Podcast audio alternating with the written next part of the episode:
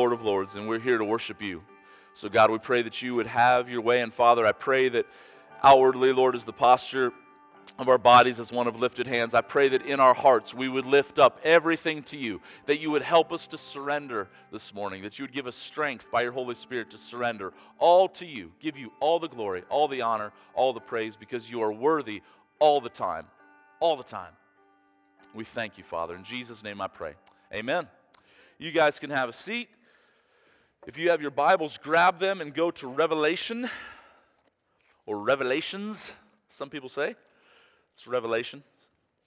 Uh, Revelation chapter 2 and 3. And if I have invited you to come up and help me this morning, to help me read these passages, you guys come on up.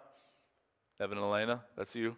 I know you're two of them. The rest of you, come on up. Um, these are some folks from my small church this past week. They volunteered. no, come up here. Come up here. Oh, no, you're not doing getting out of that easy. Come up here. Uh, they volunteered, or maybe I volunteered them, um, to uh, help me read Revelation this morning. Ashley could not be here today. Do you guys remember what Ashley was supposed to read? Which one was Ashley going to read? She was before you. Okay, stand stand in order. Remember, we're going we're going Nevin. We'll, we'll work this out. Just talk amongst yourselves for a second. We got Nevin, Elena. Yeah, you're there, and then I'm going to jump in and I'm going to read Ashley's part. So, what are you what are you reading? Okay, so Ashley's reading. I'll be Pergamum. Okay, you got seven churches. Okay, in the book of Revelation. I'm just going to do kind of a survey of them this morning. This is just oh man, this is one of my favorite portions of Scripture. You have a vision of the risen Christ. He came once, 2,000 years ago lived, died, lived a life of a humble, marginalized, kind of Galilean peasant until he began his public ministry for about three years. Then he was crucified, died, and rose again on the third day. But he is no longer meek, mild, marginalized Galilean peasant. No, no. It's not who we were just singing to. He did that. He is the lamb that was slain. Like, that's true. But he's not just that. We're going to read about him here this morning. So, we're just going to read all of chapter 2 and all of chapter 3. And uh, I'll just start with the mic here, and then I'll jump in and I'll read Pergamum, okay? To the church in Ephesus, verse 1. To the angel of the church in Ephesus, write the words of him who holds the seven stars in his right hand who walks among the seven golden lampstands. I know your works, your toil, and your patient endurance, and how you cannot bear with those who are evil, but have tested those who call themselves apostles and are not, and found them to be false. I know you are enduring patiently and bearing up for my name's sake, and you have not grown weary. But I have this against you, that you have abandoned the love you had at first. Remember, therefore, from where you have fallen, repent and do the works you did at first. If not, I will come to you and remove your lampstand from, from its place, unless you repent. Yet this you have you hate the works of the Nicol- Nicolaitans, which I also hate. Who he who has an ear, let him hear what the Spirit says to the churches. To the one who conquers, I will grant to eat of the tree of life, which is in the paradise of God. To the church in Smyrna. And the angel of the church in Smyrna write, The words of God, first and the last, who died and came to life. I know your tribulation and your poverty, but you are rich, and the slander of those who say that they are Jews and are not, but are a synagogue of Satan. Do not fear what you are about to suffer. Behold, the devil is about to throw some of you into prison, that you may be tested, and for ten days you will have tribulation. Be fearful unto death. Be faithful unto death. I will give you the crown of life. He who has an ear, let him hear what the Spirit says to the churches. The one who conquers will not be hurt by the second death. And to the angel of the church in Pergamum, write the words of him who has the sharp, two edged sword. I know where you dwell, where Satan's throne is. Yet you hold fast my name, and you did not deny my faith, even in the days of Antipas, my faithful witness, who was killed among you where Satan dwells. But I have a few things against you. You have some there who hold to the teaching of Balaam, who taught Balak to put a stumbling block before the sons of Israel, so that they might eat food sacrificed to idols and practice sexual immorality. So also you have some who hold to the teaching of the Nicolaitans. Therefore repent. If not, I will come to you soon and war against them with the sword of my mouth. He who has an ear, let him hear what the Spirit says to the churches. To the one who conquers, I will give some of the hidden manna, and I will give him a white stone with a new name written on the stone that no one knows except the one who receives it. And to the angel of the church in Thyatira write These things says the Son of God, who has eyes like a flame of fire, and his feet like fine brass. I know your works, love, service, faith, and your patience. And as for your works, the last are more than the first. Nevertheless, I have a few things against you, because you allow that woman Jezebel, who calls herself a prophetess, to teach and seduce my servants to commit sexual immorality and eat things sacrificed to idols. I gave her time to repent of her sexual immorality, and she did not repent. Indeed, I will cast her into a sickbed, and those who commit adultery with her into great tribulation, unless they repent of their deeds. I will kill her children with death and all the churches shall know that I am he who searches the minds and hearts. And I will give to each one of you according to your works. Now to you I say, and to the rest in Thyatira, as many as do not have this doctrine, who have not known the depths of Satan, as they say, I will put on you no other burden, but hold fast that you but hold fast what you have till I come. And he who overcomes and keeps my works until the end, to him I will give power over the nations. He shall rule them with a rod of iron. They shall be dashed to pieces like the potter's vessels. As I also have received from my Father, and I will give him the morning star. He who has an ear, let him hear what the Spirit says to the churches. And to the angel of the church in Sardis write, This thing says he who has the seven spirits of God and the seven stars. I know your works that you have a name that you are alive, but you are dead. Be watchful and strengthen the things which remain that are ready to die, for I have not found your work perfect before God. Remember therefore how you have received and heard. Hold fast and repent. Therefore, if you will not watch, I will come upon you as a thief, and you will not know what hour I'll come upon you. You have a few names even in Sardis who have not defiled their garments, and they shall walk with me in white, for they are worthy. He who has overcome shall be clothed in white garments, and I will not blot out his name from his book of life, but I will confess his name before my Father and before his angel. He who has an ear, let him, ear, let him hear what the Spirit says to the churches. And to the angel of the church in Philadelphia, write The words of the Holy One, the true One, who has the key of David, who opens and no one will shut who shuts and no one opens. I know your works. Behold, I have set before you an open door, which no one is able to shut. I know that you have but little power, and yet you have kept my word and have not denied my name. Behold, I will make those of the synagogue of Satan, who say that they are Jews, and are not, but lie. Behold, I will make them come and bow down before your feet, and they will learn that I have loved you. Because you have kept my word about patient endurance, I will keep you from the hour of trial that is coming on the whole world to try those who dwell on the earth. I am coming soon. Hold fast what you have, so that no one may seize your crown. The one who conquers, I will make him a pillar in the temple of my God. Never shall he go out of it, and I will write on him the name of my God and the name of the city of my God, the New Jerusalem, which comes down from my God out of heaven, and my own new name he who has an ear, let him hear what the Spirit says to the churches. To the church in Laodicea, and to the angel of the church in Laodicea, write the words of the Amen, the faithful and the true witness, the beginning of God's creation. I know your works. You are neither cold nor hot. Would that you were either cold or hot. So, because you were lukewarm and neither hot nor cold, I will spit you out of my mouth.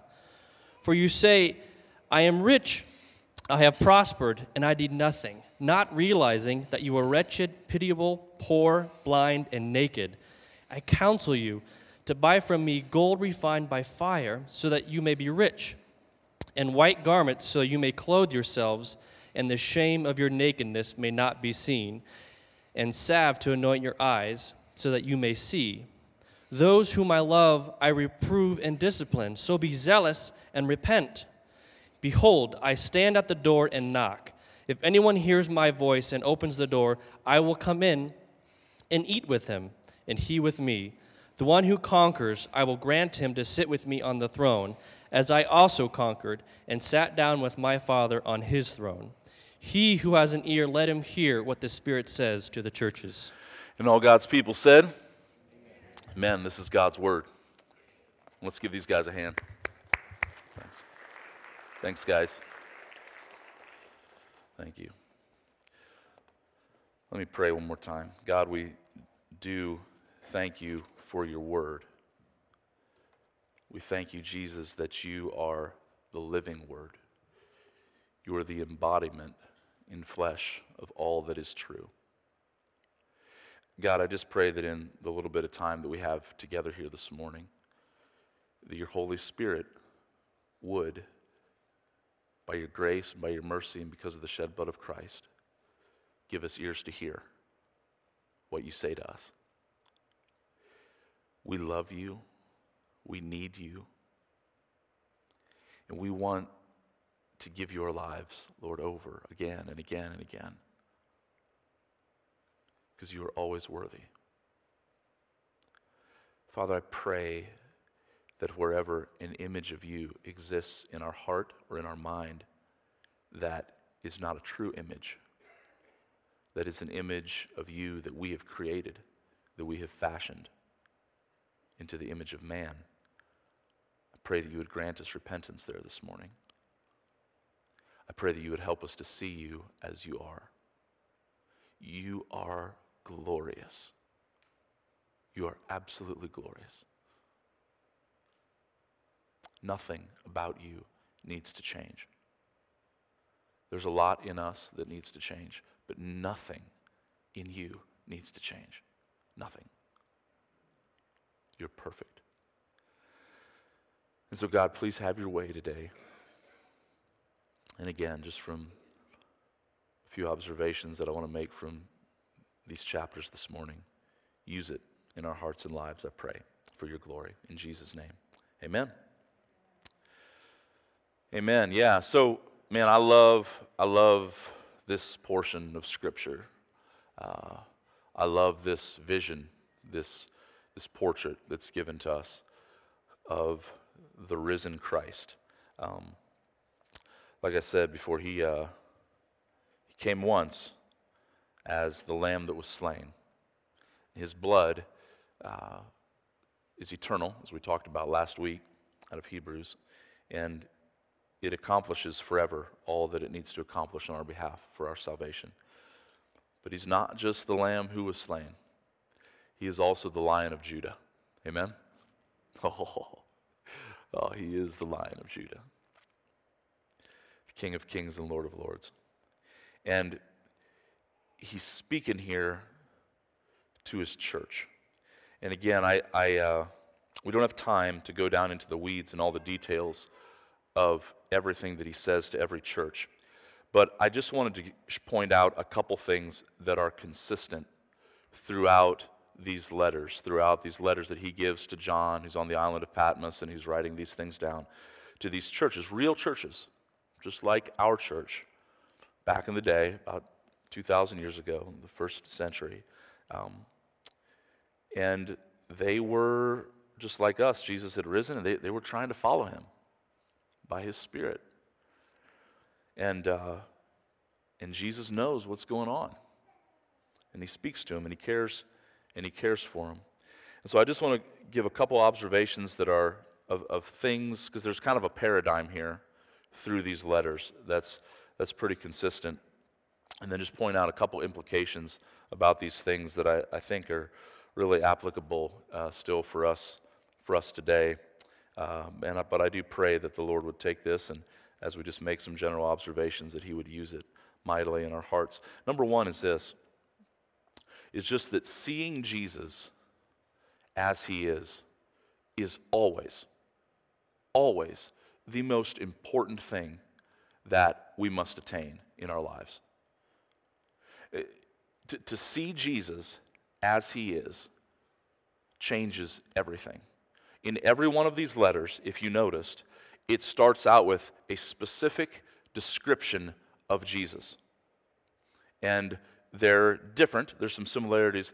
Um, but, but here's the thing is the reason he starts off with this, I believe, before he, and again, he goes through and kind of the paradigm is he gives them kind of some words of commendation and correction, and then he gives them some instruction, and then he gives them a promise uh, to cling to, and he kind of walks them through some of these things. But what he starts with is a description of himself. And folks, I'm telling you that there is nothing more important than what you think of when you think about God. That's an A.W. Tozer quote, just to be clear, not mine. But A.W. Tozer said the most important thing about you is what do you think about when you think about God? And we are called as his people to worship him not as we want him to be or as we think that he should be, but as he is. And if the church, if his people, does not know him as he is, then we will not worship him as he deserves, and we will, we will not obey him as he deserves. And each one of these, these things here, or descriptions, each one of these portraits or profiles um, of the risen Christ ties in directly with the obedience that is to follow uh, later on. And again, all that to say that just very simply, Christ is the answer. Christ is the answer all the time. The most important thing in your life this morning that you need is a right view of who Jesus is. And if you get that, I promise you, everything else, that there might be some other answers after that. Again, Jesus says more. He, he gives more than just the description, but it starts with the description of who he is. It starts with the right picture of his glory and of his presence. And these things were very specific to them. Um, and there is a, there again is a picture of God that he wants to give us, I believe, every week as we look at His Word week in and week out. That's what this book is all about. It's all about the nature and character of God. And so every week we want to labor to try to show who Jesus is from the Scriptures because as we see Him as He is, then we will worship Him as He deserves and we will obey Him with the honor and glory that He deserves. Let me just give you one example in the end of chapter 2, the church of Thyatira, starting in verse 18. Now, there were some things that were specific, and this is just an example. And again, I hope some of these things will, um, man, if you want to study something that is rich and just will greatly benefit you, study these seven churches. Little clue here all of the imagery, almost everything that's said, is a reference to the original context, but also to the Old Testament, okay? There's Old Testament imagery on, in like every single sentence of the entire book of Revelation, but especially here. But anyway, look at the image or the portrait that's given of Christ to the church at Thyatira. He says, The words of the Son of God, who has eyes like a flame of fire and whose feet are like burnished bronze. Okay. Now, one of the things that was going on here was back in the day, Thyatira in that city, it was known for uh, worshiping Apollo. Apollo was Zeus's son. Zeus was kind of the chief of the Greek of the Greek gods. If you ever read about any of that stuff in Greek mythology, Apollo was his son, and Apollo was uh, the sun god supposedly. Okay? And so you have this sun god that was obviously a false god, a demon god, being worshiped by the people of that culture. And obviously the church in Thyatira would have, would have known this and would have been influencing the church. And here you have, though, this picture of Jesus with eyes like a flame of fire. Earlier on in the book of Revelation, it says like, that his face was like the sun shining in all of its strength. Jesus shows up and he, he makes war against the God of that culture, the false God of that culture. He says, It's not Apollo who you need to be worshiping. Apollo isn't going to do anything for you. I am the true, the true Son of God. Again, Apollo was, was referred to as Zeus's son, the Son of God. He says the words of the Son of God, who has eyes like a flame of fire and whose feet are like burnished bronze. Now, thinking about, well, okay, that's relevant for the culture back then. But I, I also wanted to pick out Thyatira here for a second because he mentions something in Thyatira that is also rampant in our day. It's not just in our day, it's been kind of throughout history. Obviously, it was happening, it was happening back then, not just in Thyatira, but in many other cities. And one of the things that was rampant was sexual immorality. Okay? Our day today, our culture, is bombarded with, it is inundated with on every level sexual immorality. of all different types. And he goes on here, and I just want to use this as one example to show you how who he is impacts the things that we have to face and overcome. He says, I know your works, your love and your faith, your servant and your patient endurance, and that your latter works exceed the first. And again, this is one of the things like Christ, he, he's, he's got good and bad. He, he, he divides things rightly. He doesn't just throw things into one big lump. There's good and there's bad, and the same is true of us. There's good and there's bad. There's things that he commends us for, there's things that he would correct us for. But anyway, here's the point. He says, verse 20, he says, But I have this against you, that you tolerate that woman Jezebel, who calls herself a prophetess. And again, Jezebel was a, um, a, an Old Testament queen married to Ahab, and she did. She brought in all her false gods, and she caused the people to worship them and also to commit sexual immorality in Israel.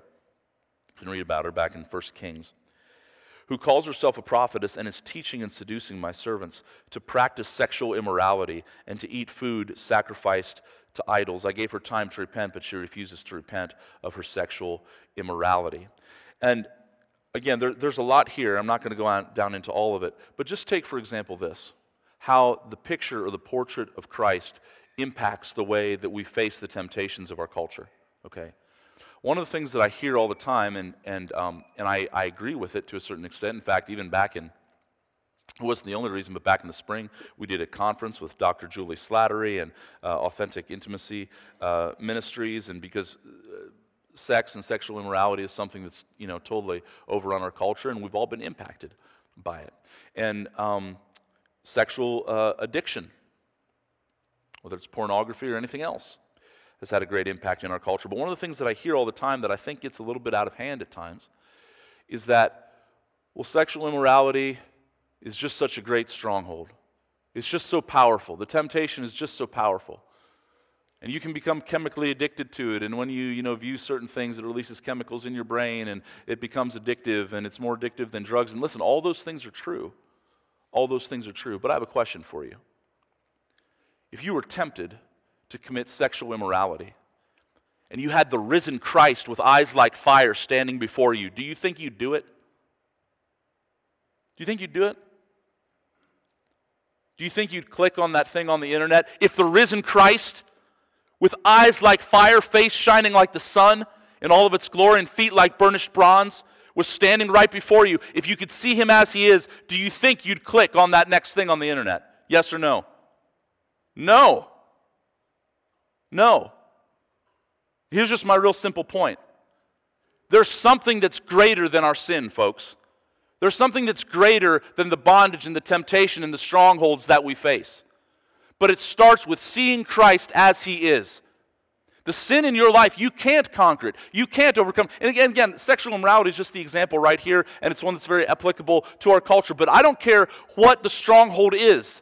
I don't care what the temptation is. I don't care what the difficulty is. Jesus Christ is greater. Amen? He is greater. And if we could just see him as he is in his glory, and again, I know someday like this is going to happen, and when we will see him, First John says, when we see him, we will be like him.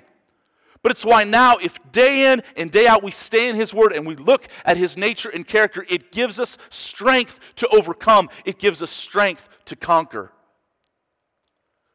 And we're all constantly looking to these practical little things that we can tweak and different things that we can do and you know different ways to kind of self-improve. And I'm not I'm not against those things, but don't do those things at the expense of not seeing Christ for who he is. Seek first the kingdom of God and his righteousness, all these things will be added unto you. Make sense? Man. See him as he is will change absolutely everything. Second observation here is that at the beginning of this letter, you have Christ dealing with his church. And so the, the book of Revelation, um, man, the Revelation is fun. It's just fun. Like a, a, lot of people stay away from Revelation because, you know, you've got serpents and dragons and beasts, oh my. And, uh, you know, and all this different, and all this apocalyptic imagery, different things going on. And, and and yes it probably you know it does kind of speak to some things in the end times and how it's gonna it's gonna unravel or whatever but it's not just that um, it's also a picture of the cosmic battle that has been waging throughout all of history and that Christ is, is ultimately Lord over. Um, and it's interesting that in all that's going on here, and in, you know, as you read Revelation, there's going to be nations and kings and just everything on the highest levels. But this whole book, even though it's going to deal with all that, it starts with the church. It starts with the church. And here's the implication that I want to draw out is that Christ's first priority in anything that he does, he always begins by working first in his people. Always. And guys, this is really, really, really, really important. It's really important, even right now, it's very timely for the season in which we find ourselves. It matters. And again, I'm going to talk about this later at the end. Too. It matters what happens in the White House. It matters. It matters. But I want to tell you this is that the focus of Christ here, in the same way we could say, like, he, he wasn't writing letters to Nero or to Domitian, who was another emperor, Caesar, back in that day. Who's he writing letters to? The church. And we may think that we have no control and we may think that we have no impact. We may think that we can't, you know, impact or, or influence anything that's happening in the world. That would be a lie. Because when Christ goes to work in the world, he does it through his church, he does it through his people. And if we have trusted in him, then we are a part of that group. And I just want to tell you this morning, you have far more, in fact, I, I would even venture to say infinitely more influence than what you realize. Because if you are Christ, then you know the King of Kings and the Lord of Lords. And whatever he wants to accomplish on the earth, he first wants to accomplish in and through his church. That's what he wants to what he wants to bring about. The church is his bride. The church is the apple of his eye. You know, it's kind of like back in the day, uh, when you know we're getting ready to come up here in a couple weeks on like the Christmas season. You'll be hearing the Christmas story and all that over and over. And you, like as you read the Bible, though, again, what we have in God's inspired Word are these these things that God was doing. And, and we may kind of take it for granted or think that it was the center of everything because we're, we're, we might be familiar with the Bible and we've heard it a lot if we've grown up in church. But again, back in the day, it was like it was nothing. So, so for example, uh, back in the day, the, the center of the um, kind of the world was the Roman Empire and Caesar Augustus. And you think, man, what, what's going on in Rome? What's going on in Caesar's palace? That's not, not the place in Las Vegas, but uh, Caesar's palace back in Rome. But like he, he's like, what's going on there? That if we're going to influence something, well, I don't know why I said that. Sorry. Um, like that's where influence is going to take place. God says, No, no, no. It's going to take place in a little town called Nazareth. And I'm going to move upon the heart of this king, the most powerful king in all of the world at this point, and I'm going to have him issue a decree that he wants to take a census so that my word can be fulfilled. And so Mary and Joseph leave Nazareth and they journey to Bethlehem in order to fulfill the prophecies that God had given thousands of years earlier. And it's there in a little tiny manger that the King of glory is born. And that's where the shepherds were supposed to go. And that's where the star came over and rested over that manger. That's what God was doing. God didn't have the wise men go to Caesar's palace or have the shepherds go to Caesar's palace. Had them go to a little manger.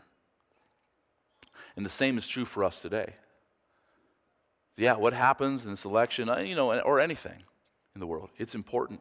But, folks, I'm telling you, Christ's eye, his gaze, his focus is on his people. And our prayers matter, our obedience matters. What we seek first matters. And we need to understand that we are his body. He has glorious things in store for us. Just this past week as well, too, just share this scripture out of Hebrews 12. This past week we finished up Hebrews on Monday, Tuesday, Hebrews, and then we came into Revelation 1, 2, and 3, if you're doing the Bible reading plan that we're doing this year. Hebrews chapter 12, he says this he, says, For you have not come to what may be touched, a blazing fire and darkness and gloom, and a tempest and the sound of a trumpet and the voice whose words made the heavens beg that no further message be spoken to them.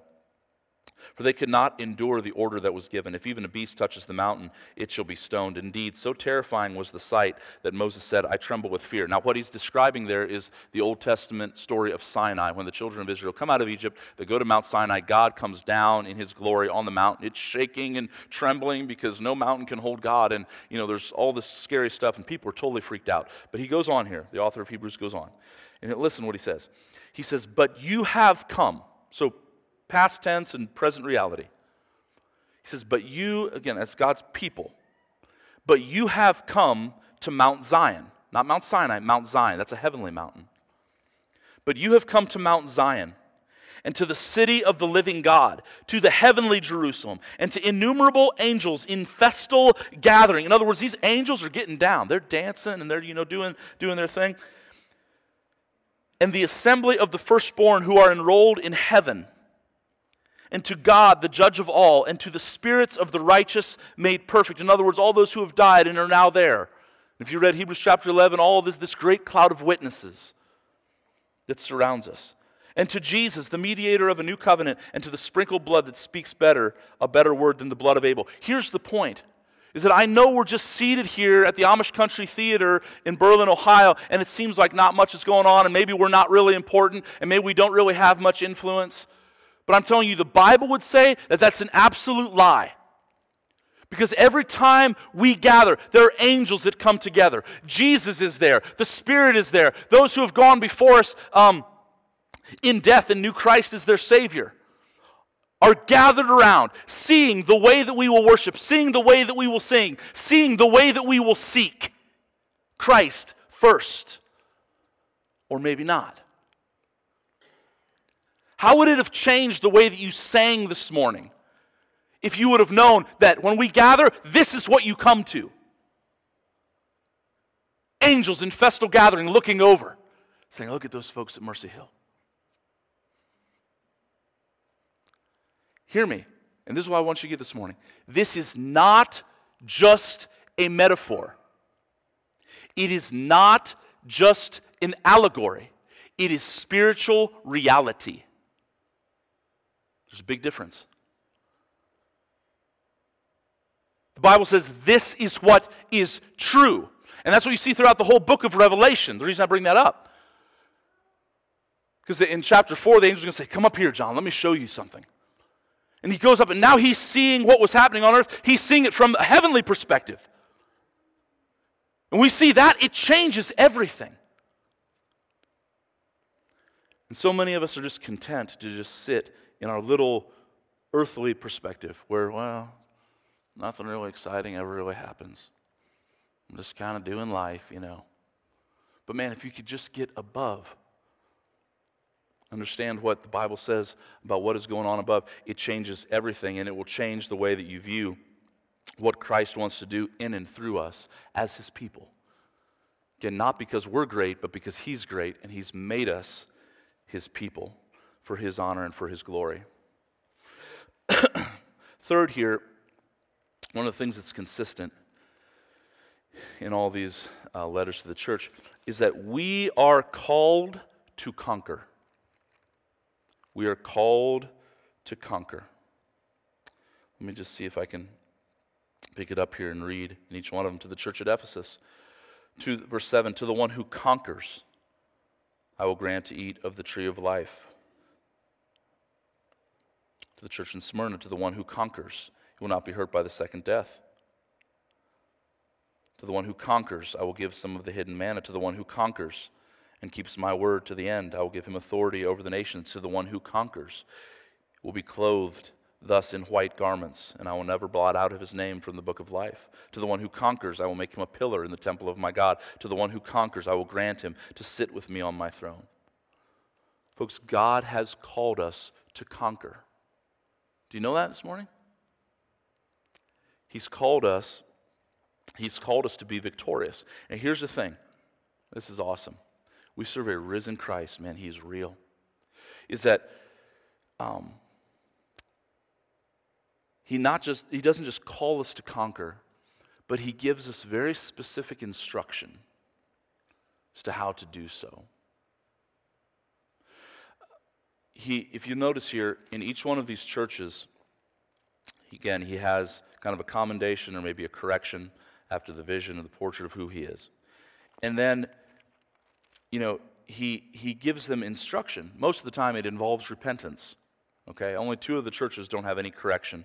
Um, and so they don't have to, there's nothing specific they have to repent of in this season of their life. But to all the others, he gives very specific instruction as to what to do. So, for example, um, the church uh, in Ephesus, um, you know, he says, I have this against you.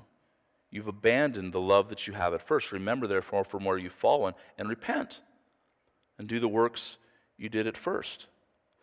To the church in Pergamum, he says, Man, I know where you dwell, where Satan's throne is, and you're holding fast my name. You did not deny my faith. Good, good, good job. He says, But I have this against you.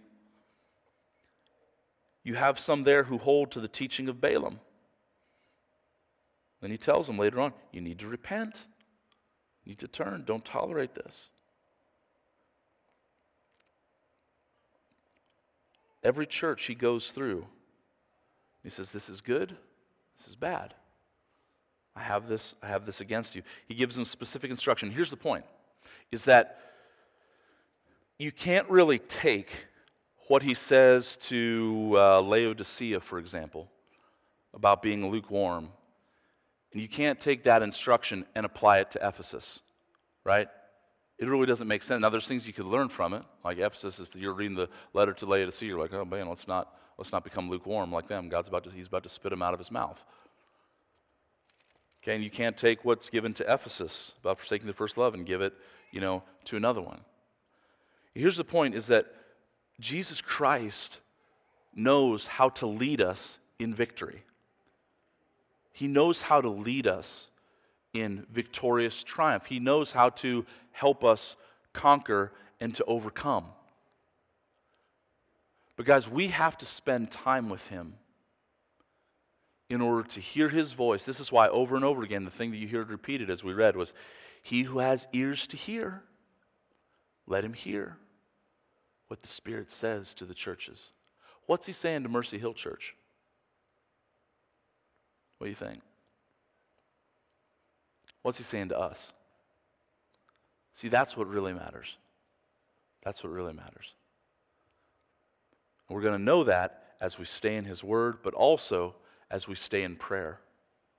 There's no way to do this without staying in prayer. If you are prayerless, I promise you, you will not have ears to hear. It's just not possible. Okay? Have to stay in his word and we have to and we have to stay in prayer again specific instruction for how to overcome if i was to uh, if joe wanted to know how to get to canton and i was going to give him instruction on how to get to canton afterwards here i mean i'm sure he knows but uh, you know say go out leave the parking lot go out the drive turn left follow 39 down to 77 then you know head north and that'll run you up into canton okay that instruction works for here for where he's at but does that instruction work if Joe is starting in Columbus? No, it doesn't work. The starting point makes all the difference. And the point is, guys, is that so many times I think we, we treat God's word and we treat Jesus kind of like he's not really alive, kind of like he's not really real. We treat his word like just kind of, I just need some kind of general principles and then I'm just going to kind of try to work it out somehow in my life. Rather than coming to His Word fresh every day with a hunger and a thirst, praying that His Word would truly be a lamp to our feet and a light to our path. But when we come to it that way, God knows, He knows how to lead us in victory. Lastly, here, I just want to point out that to each one of these churches, God gives a promise. He gives a promise. And here's the thing the preciousness of his promises far outweigh the price of our repentance. Let me say that again. The preciousness of his promises far outweigh the price of our repentance. Again, I touched on them briefly, but when he says to each one, the, to the one who conquers, he gives a promise with it. Now, he doesn't have to do this. He's Lord, He's Savior, He's King, right? Like, like, you know, sometimes as a dad, I play that one card when I tell my boys to do something, and they're like, why? And I say, because I said so, right? Anybody with me? Okay. Yeah. And there's a sense in which that's it. Got the authority, to just do it because I said so. Christ could do that. Absolutely could do that. There's times he does do that. But usually, all he, he gives a promise. And he does that here. And again, this is how we conquer. In, in 2 Peter chapter 2, it says that it's through his great and precious promises that we are made partakers of the divine nature is that we search the Word of God, we get in this book, we look for a promise, we believe it, we claim it, we cling to it in order that we can walk in victory. And look at some of these promises to the church at Ephesus. I will grant to him who conquers, I will grant to eat of the tree of life, which is in the paradise of God. This tree that in the beginning, you know, there was the garden and there's all these trees, but there's the tree of life and the tree of the knowledge of good and evil. Adam and Eve don't pick the right tree. But if we conquer with Christ, He holds out this promise to us of this tree of life. We will have life and we'll have it abundantly. Again, to the one who conquers, he will not be hurt by the second death. The church in Smyrna was getting ready to face death, they were getting ready to face difficulty. It says, if you cling to me, if you trust me, if you hold fast to what you have, you're not going to be hurt by the second death which is in the lake of fire in Hades forever. To the one who conquers, I will give some of the hidden manna. This idea of manna from the Old Testament that came down from heaven. The Bible says here there's, there's hidden manna that Christ offers us. Nourishment for our souls that gives us life. Guys, do you live your Christian life this way? Do you live your Christian life clinging to the promises of God? clinging to what he said is true? Or are you just kind of just going with the flow, just tossed to and fro? The Bible says in James that a double minded man is unstable in all his ways. Double mindedness is this. Double mindedness is, I know God says this is true, but the world's telling me this is true, and I'm just stuck in the middle. And we're kind of riding the fence. Listen, folks, the devil owns the fence, okay? You need to be on one side or the other. If you're on the fence, then you're in the devil's territory. The devil owns the fence as well. We cannot be double minded. We have to know what is true. We know what is true from the Word of God, and we have to live in light of His promises. And it's a fight. Amen? It's a fight. It's not difficult, or it's, it's not easy. It's difficult. And I say all that to say, and worship team, I'm going to invite you up and and we're we're going to close here in prayer and i'm just going to give a very specific type of invitation as we uh, as we close today. Um, up front here here and here and i think it's over there on the ledge up in the balcony we've got a clipboard and a pen. And uh, you know, as I was reading this this past week, um, I just felt like this is kind of what the Lord wanted me to do. He just wanted me to just read it, give some general observations, and then call us to do this. And again, just kind of in light of what we've talked about, about the church being God's people, not just Mercy Hill, but God's people, those who know Him, being the ones that truly hold the influence and being the ones that truly hold the authority as we rule and as we reign, as we trust in Him the one who truly has all authority, and from where all our authority comes from, is that on these clipboards you will find, it's today the 15th, yeah, it's the 15th, tomorrow's the 16th, you will find the dates on the left side, the 16th through the 30th. And then you'll see three slots over beside it. And I just felt like one of the things that the Lord wanted us to do in obedience to Him in this season just like he had specific things that he wanted these churches in Revelation to do in obedience to him in this season. Is I just felt like he wanted us to, collectively to go into a season of fasting and prayer. And so as we're going to sing here and we're going to worship in a little bit as we sing, just like we used to do when, you know, when we did communion every week. As we're singing, I just want you to come up if you feel so led, and I want you to put your name in one of those slots and make sure you take note of which day it is. And there's you know three there for each date, three there, three up there. So about all in all, every day of this month for the rest of the month, um, I will let you skip Thanksgiving, okay, if you want to. But I want to have at least a handful of people at Mercy Hill fasting and praying. And I want us to be fasting and praying for some very specific things. Number one, I want us to fast and pray that God's will would absolutely, positively be done in regards to this election. Okay? Here's the thing no matter who's in the White House, we know who's on the throne. Amen? But these are tumultuous times, and it does matter. But here's the thing Jesus is ultimately in control, and we're going to trust him. And no matter what happens, we're going to move into 2021 knowing that we've done our part to seek him first and that his will would be done. Okay? I want us to fast and pray for that. Secondly, I want us to fast and pray for his specific purpose for us at Mercy Hill. I feel like, um, and again, I say this humbly, this is not like inspired or anything, but, um, but if I was writing a letter, or if I was thinking about what Jesus might say, I should say, in writing a letter to the church at Mercy Hill, I think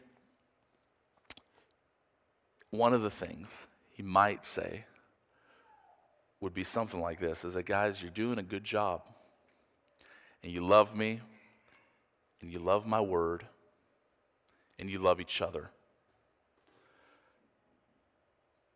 but i think you might then say this but i have this against you and he might say that even though you know me as savior you struggle with unbelief and doubt a lot.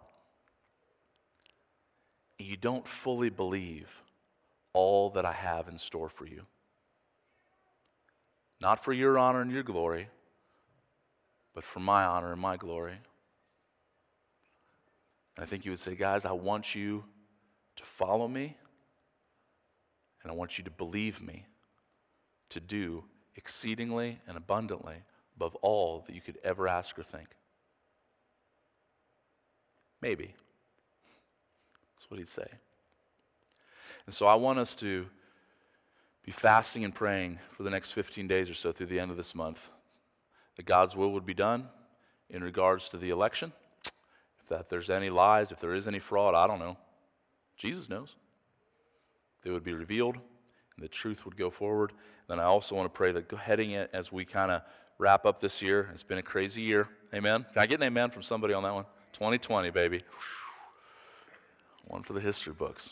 As we head into this new year, that no matter what happens outwardly, the election or whatever it is, COVID, if it sticks around, goes away, I don't know, that we would act like disciples, that we would be his people, and that we would live with all of our heart on his mission for his honor and his glory. Okay? So, as we sing, if you feel so led, if you don't feel like that, listen, you're be set free, okay? I'm not trying to lay a just a I don't know, a man-made burden on anyone this morning, but but I want us to come and do that. Um, if you can fast, literally like not eat for a day, that would be great. If you can't do that, maybe you can skip a meal. If you want to skip I don't know. I'll leave it up to you, you know, social media, that type of stuff. But I would challenge you if you're able to not eat on the day you sign up, don't eat. And when you get hungry, let that be a reminder to drive you to prayer. Okay? That's how it works. It's not a hunger strike. We're not like, I'm not going to eat till you do what I want. But it's just reminding us that there's a spiritual reality that's way more important than this physical reality that we all live in. That's kind of the summary of what fasting means okay, or the point of it. Make sense? Are you with me? Still awake? You alive? Okay. Jesus is good. Stand up. You guys come as we sing again. I think there's a clipboard up there, one down here. Father, we thank you for today. Thank you for your word. God, I, you know, in this season, Lord, um, we just got to come back to just to you, just to basics, to you. Just and just seeing you for who you are. And uh, And Father, I just pray that you would have your way in our lives. And I pray that over the next couple weeks as we you know, do our best to seek you first, to seek you first. I pray that you would be honored and glorified and exalted. We love you, Lord, and we do believe that you can do anything. Nothing is too difficult for you. Nothing. And so we turn our faces to seek you. We want the fullness of what you have for us. In Jesus' name I pray. Amen.